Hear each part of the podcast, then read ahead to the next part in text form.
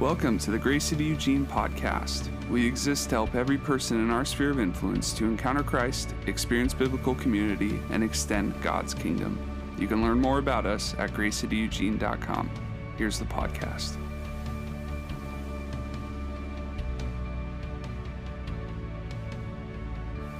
Well, last time I got up here, I got to talk about repentance. And um, that's not quite as fun of a subject. Uh, generally, we can sometimes have a hard time being told that um, we aren't perfect and we make mistakes, and uh, God's judgment requires us to repent. Um, so there is some good news there at the end, but it can still be a hard thing. Um, compassion, on the other hand, uh, feels a little bit more like a feel good topic. Um, I would like to think that I'm a compassionate person, and I think we all like to receive compassion, and often that's what we think about when we think about compassion is um, receiving it and uh, giving it to people that we love and feel bad for. Um, but our call to godly compassion, rest assured, is also convicting. and uh, also encouraging because it is yet another thing that is a hard task, but we don't have to do it alone. So, my prayer is that we walk away today feeling both convicted and encouraged and reminded that we're not asked to face it alone. So, because I always think it's interesting to ask kids about stuff like this, um, I did ask my eight year old what she thought compassion was. And normally, some answers from kids can be funny, lighthearted. Um, she was convicting. So, her first words to me were when someone is not kind to you. And that was not really what I expected from her. But um, she said, when someone isn't kind to you, you still be kind to them. If something happens to them, you still show them compassion by helping them. Kids, they can be so convicting sometimes, entertaining, but convicting. And um, it can be pretty easy to show compassion to people that we like uh, about situations that didn't impact us negatively. Those are the easy parts. But Romans 12, 20 through 21 says, after we are encouraged or commanded not to avenge ourselves, he says, To the contrary, if your enemy is hungry, feed them. If he is thirsty, give him something to drink. For by doing so, you will heap burning coals on his head. Do not be overcome by evil, but overcome evil with good. And I do want to address a little bit that heaping of burning coals, because I think sometimes we come at it with, yes, we're going to be nice to them, kill them with kindness. Um, we're going to make them feel bad and convicted, and um, you know, making someone feel convicted is a righteous thing to do, right? Not our job. So, no matter how, there's a few different ways that people can interpret the burning coals thing, but no matter what, our heart is not to heap shame on people. Um, the Holy Spirit's job is to convict, not ours. So just get that out of the way because I know sometimes it's really easy to get in that mindset of wanting people to feel bad about what they did for us, did to us. So now that we've established we have no authority to decide who deserves compassion, praise God because none of us deserve it. I'm going to go ahead and pray for us, and then um, we're going to dig into Christ's example of compassion. God, we thank you so much that you give us what we don't deserve, that you give us compassion, and that in that compassion, you give us an example to follow. I pray today that you would grow us and um, instill in us a compassion that reflects you to the people around us. In your name we pray. Amen. So, a non Lila simple definition of compassion is a feeling of deep sympathy and concern for others. But when we think about godly compassion, I think it's important that we go further than that. We recognize that godly compassion does not end with feeling. It doesn't end with feeling bad, but it should fuel acts of kindness and mercy towards others. So today we are continuing the Unshakable Life series, and the big idea here is the unshakable life moves compassionately towards people with the gospel through words, deeds, and power. So, compassion is not just a feeling, it is part of our mission. It inspires our mission that we're called to. And so, a life lived with compassion is moved with compassion, prays with compassion, and is sent with compassion. And we'll talk a little bit too about what sent means. As we look in the Gospels, there are lots of examples of Jesus showing compassion to people. In Matthew 9 35 through 36, it says, Jesus went throughout all the cities and villages, teaching in their synagogues and proclaiming the gospel of the kingdom and healing every disease and every affliction. When he saw the crowds, he had compassion for them because they were harassed and helpless, like sheep without a shepherd. Jesus spent a lot of his time, a lot of his ministry, a lot of his energy showing compassion to people. More than once, he withdrew from the crowds because he needed rest, because he was fully man as well as God. And he had, I'm sure he was exhausted. It says that he withdrew to be by himself multiple times, but they also followed him time and again. But his response was not frustration, but compassion. And sometimes we feel like we deserve, we have every right to say, not now, to, have, to be frustrated about situations. Um, but that wasn't his response. And he had every right by our standards, not by his, but every right by our standards to call people out and say, leave me alone, give me a moment.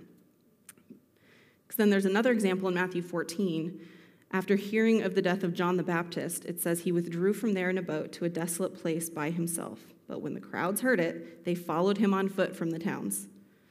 When he went ashore, he saw a crowd, and he had compassion on them and healed their sick. To give some perspective, Jesus' cousin and dear friend, John the Baptist, had just been executed. This is a time that most people, as I was saying, would agree you need to give the man some space. It would be absolutely inappropriate for the crowd to follow him and force him to interact with them. He needed space to grieve, but instead he meets the needs of the crowd. In his need for rest and time alone, we see that he is fully man, but in the way he meets their needs with compassion, we see that he is fully God. And we're called to follow that example. If we consider ourselves followers of Jesus, this is what we're called to do. We're called to follow his example as he showed extraordinary compassion, compassion beyond you know, when, the Bible talks about his ways are higher than our ways, this is a great example of it.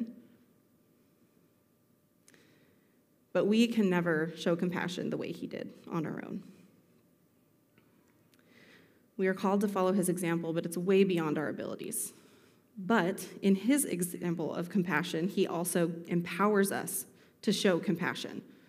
We're empowered by the Holy Spirit, who shows us not just how, but when and how to meet people in their needs. Even when it makes no sense, even when we're totally clueless and we have nothing left in the tank to give people. Think we've all been there, where we have just felt like we've got nothing else. But we're not called to do that. We're not called to muster up our own strength to meet people's needs.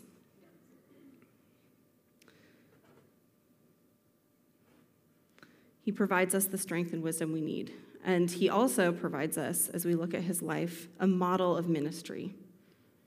Because this is part of our mission. It fuels our mission. And we see him, he sees the needs, he feels, and then he acts. And this model does show one way that God uses our emotions. I think we often um, twist the emotions that He has given us. We often extreme, swing from one extreme to the other. We'll label our emotions as your flesh and say that it's sinful and we shouldn't pay it, it's equal to our sinful nature. Or we swing to the other side and we say, this is the Holy Spirit. And we, um, we use our emotions as priority. They guide the way that we live because they're important, and that must be the Holy Spirit speaking to me.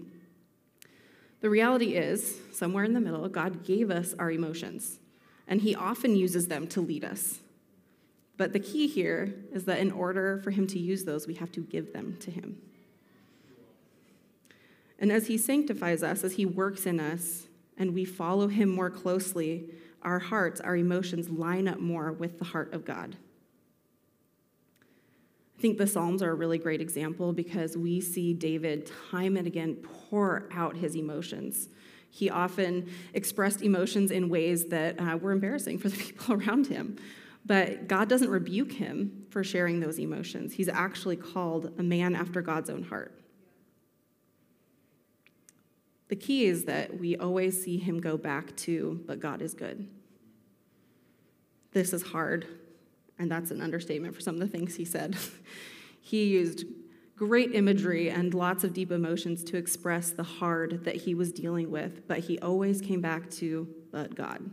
But God is good. Praise God. Declaring his trust. So, this emotion of compassion is a catalyst. It moves us towards action. It's not just sitting in our feelings and, and getting teared up over somebody else's hurt. There is action involved. So, in that example in Matthew 9, Jesus once again shows us an example and gives instruction for compassion in action. He says, The harvest is plentiful, but the laborers are few. Therefore, pray earnestly to the Lord of the harvest to send out laborers into his harvest. And he called to him his twelve disciples and gave them authority over unclean spirits to cast them out and to heal every disease and every affliction. God made a way for the saving of our souls, the harvest. That's what he's talking about when he speaks of the harvest, and that is his ultimate act of compassion. But when he speaks of the harvest and praying for the harvest, he's addressing spiritual needs. But in his instructions, we also see his desire to care for tangible and physical needs as well. And when he gives authority to the disciples, he calls them to address those things as well. There is both the authority to meet their physical needs, the healing of affliction and disease, but also praying for the harvest. So we get to be a part of his mission to fulfill physical and spiritual needs for people, tangible needs. Now, what does that look like? That can be kind of a hard. What does it what does it look like to meet needs of people? Not every situation requires the same act of compassion. Um, sometimes I wish there was an algorithm that we could follow. When someone is experiencing this, this is how you respond. Um, unfortunately, I do think that we would also mess that up, even if it was very clearly written out for us. So he, he's got a reason for the way he does this. He doesn't ask for mindless obedience. Uh, that's not what relationship is about. So, in those instructions to disciples, he did include an answer that is always the correct action, and that is to pray, the prayer of compassion. So, if you're looking for a universal answer for compassion, prayer is always the first step. Because God knows what we need to experience, He knows what other people need to experience to grow their faith, to experience His love, to be drawn to Him. And when we think of all the needs of the world, I'm sure I'm not alone in being a little overwhelmed. Even just looking at a small picture of what the world needs, both tangibly and spiritually, it can be so overwhelming and sometimes paralyzing. How do I even begin to meet the needs that I see? Because we are not all knowing, we need his discernment, we need wisdom. And the great thing is, in James 1 5, we're told that if we ask God for wisdom in faith, he will give generously. He's not asking us to go out and guess. Um, he's not asking us to logic it out and figure out exactly how we can meet needs. And that doesn't mean that it's mindless. That doesn't mean we don't think through logistics but it does mean the most important piece is asking Him what next. And prayer is not just a helpful tip. I think sometimes we use phrases like, all we can do is pray. You know, that's all that's left to do. I don't know what else to do but pray. And that sounds so defeated. like prayer is just the last resort. But it is the most powerful action we can take. We're told to pray without ceasing and to bring our requests to God. So it is a constant action. Uh, when we see needs, both spiritual and tangible, the question we ask God is, What would you have me do in response to this situation? What's the next step for this person, for this situation, for this problem? Because there is a next step. We also, as important as prayer is, it's not in a vacuum. Because we are sent. We're sent to uh, live with compassion towards people. We're sent on mission here. Because Jesus was ultimately sent into the world to show us the ultimate compassion of his sacrifice, of the saving of our souls. And that feels a little bit like an understatement. Sometimes we throw that around. Jesus came to, to die for us, and, but that's huge. that's a big deal. And sometimes I think we just need to sit with that for a minute and understand the compassion that he shared with us. And that, in and of itself, if we truly understood that, we would have a much easier time showing compassion to anyone and everyone because there's a gratitude that comes with that, that out of that flows grace and compassion for people, no matter what they've done or experienced. And as followers of Jesus, we have now been sent. We're sent to be moved by compassion, to share with the world the compassion that we have been given. Jesus said, Peace be with you. As the Father has sent me, even so I am sending you. And again, that can feel a little bit overwhelming because the answer isn't the same for each one of us. We don't have the same calling. You know, we have this big calling that's the same, but what does that look like in the day to day? Fortunately, he then promised his Holy Spirit. The Holy Spirit is our helper in that mission. Jesus, the sent, has now become the sender. And he was not just sent for the disciples, praise God. It didn't end there. The disciples were called to go out, and now we get to be a part of that. He came for all of us, and now we get to be a part of the mission, which is exciting, even when it is overwhelming. He said, Go therefore and make disciples of all nations, baptizing them in the name of the Father, and of the Son, and of the Holy Spirit, teaching them to observe all that I have commanded you. And this is the Great Commission, another verse that we hear a lot but it's important. It is our mission in life. Everything that we do flows out of this call, or should flow out of this call to spread the good news. And we've talked a little bit about kind of the zoomed in picture, what it looks like to pursue compassion in the day to day. But when we talk about mission, it's kind of the big picture view. So stepping back and uh, understanding why we are called to do what we're called to do and we are messengers and ministers of reconciliation. 2 Corinthians 5 17 through 20 says, Therefore, if anyone is in Christ, he is a new creation. The old has passed away, behold, the new has come. All this is from God, who through Christ reconciled us to himself and gave us the ministry of reconciliation. That is, in Christ, God was reconciling the world to himself not counting their trespasses against them, and entrusting to us the message of reconciliation. Therefore, we are ambassadors for Christ, God making his appeal through us. We implore you on behalf of Christ, be reconciled to God. I feel like now I need to like put this on my mirror because we can focus a lot on what he's done for us, but he has very obviously called us to more not just to accept it, but to share that with others. Multiple times, just in these few verses, he says, Go tell people. We are messengers. He, Jesus reconciled us to God, and now we are ambassadors of reconciliation. We are to both announce and demonstrate the gospel. This is not a message to keep to ourselves, but to declare to the world. We get to share this with other people. That's a privilege. So, what does it mean to announce?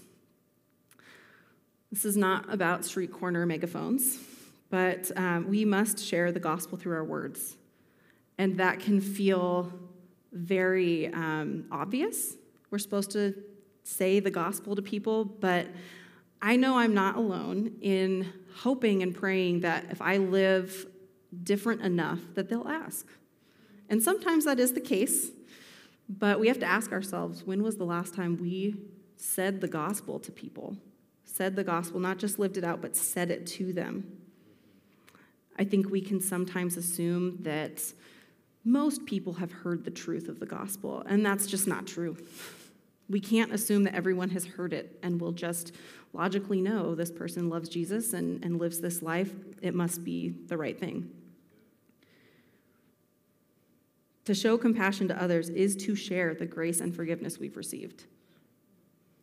And this is the yet another convicting part of compassion.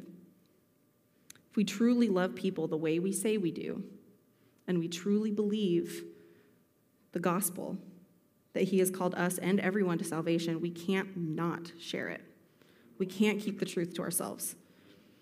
And just as faith without works is dead, announcing or verbalizing the gospel is not enough. We must also demonstrate the gospel. And demonstrating the gospel does not mean that we live this tidy little life and do the best we can, making as few mistakes as possible. But demonstrating the gospel looks like recognizing your sin and repenting. It looks like meeting people's needs with compassion. It looks like the fruit of the Spirit love, joy, peace, patience, kindness, goodness, faithfulness, gentleness, and self control. Is that obvious in your life? And as I often try to tell my kids, I say, why is it called the fruit of the Spirit? Because we can't do it. We can't do it without the Spirit. We can't work hard enough that these all of a sudden become naturally to us. It's the Spirit of God working on and through us that produces that fruit. So it's an important reminder. We don't need to be overwhelmed by trying to fit into this box because we have the helper. I once had a friend tell me that church was just full of hypocrites. And I'm sure I'm not the only one that has heard that from people. It's a pretty common uh, critique. And that was hard to hear, and I don't really, I was like, I don't, I don't even know how to respond to this. Because he's not totally wrong, but he's kind of missing the point a little bit. I told him that church is not full of perfect people, but that the problem is when we try to pretend we are. The difference between Christians and non Christians is that we know where truth and grace comes from, that we know what repentance means, we know who to turn to and that's why we have to say those things to people and demonstrate it, because they don't know that. Even if they know the words, they don't understand the truth of it. When we announce without demonstrating, we are hypocrites. When we demonstrate without announcing, we are also hypocrites. Again, hard to hear, but these two pieces have to go together or it's not the true gospel. Compassion for others is what moves us. It's what moved Jesus to heal the sick, to feed the hungry, to deliver the oppressed, and to teach. He didn't just meet those physical needs, he told them the truth. And we are to follow his example. We're to empathize with people whether we agree with them on everything or not, whether they've hurt us or not. This is what we're called to. Compassion and empathy are required in order for us to serve and communicate effectively with others. We do this by practicing deeds of mercy, justice, compassion, and showing neighborly love to the people around us as needs present themselves, and that means we have to pay attention to the people around us too. Part of being on mission is to be looking out for this, not just waiting for God to put them in your lap. Not that He never does that. Sometimes He, he makes us look up, but we have to be intentional in the way that we are living our life. We have to be intentional looking for these people. And as we reflect on what it means to show godly compassion to those around us, I want to once again remember that God showed us that ultimate act of compassion by sending Jesus to die and rise again, defeating sin and death. And the first Sunday of every month, we take communion together as a family. So that is today. And we do have the, the elements on the chairs underneath in front of you. But this is a time that we get to remember, but I also want to encourage us that it's not just today, it's not just the first Sunday of the month that we remember. Because it is what our gratitude for this, our understanding of his compassion, his death, is what inspires our mission for us to live on mission. We have to remember this in the day to day. But today we're going to do this together. Because Jesus said, Do this in remembrance of me. Matthew 26, 26 through 28 says, Now as they were eating, Jesus took bread, and after blessing it, broke it, and gave it to the disciples, and said, Take, eat. For this is my body. And he took a cup, and when he had given thanks, he gave it to them, saying, Drink of it, all of you, for this is my blood of the covenant, which is poured out for many for the forgiveness of sins. And I always think when I read that um, how um, awkward that might sound to people that don't know Jesus. But often we are told to remember, and as people, we need these tangible reminders for us. So I realized I forgot to grab. Oh, thank you. so we're going to take these together today and remember his sacrifice and resurrection.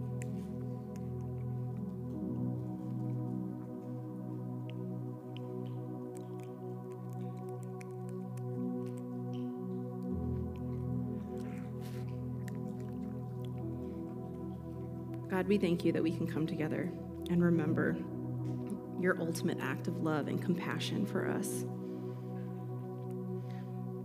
And I do pray that we would remember this in the day to day. This wouldn't just be a mindless thing that we do, a tradition that we do together, but it would be a reverent moment of remembering your love, your sacrifice, and that that would inspire us to share that truth with other people. Help us to honor you today and every day, to honor you and your sacrifice for us. In your name we pray.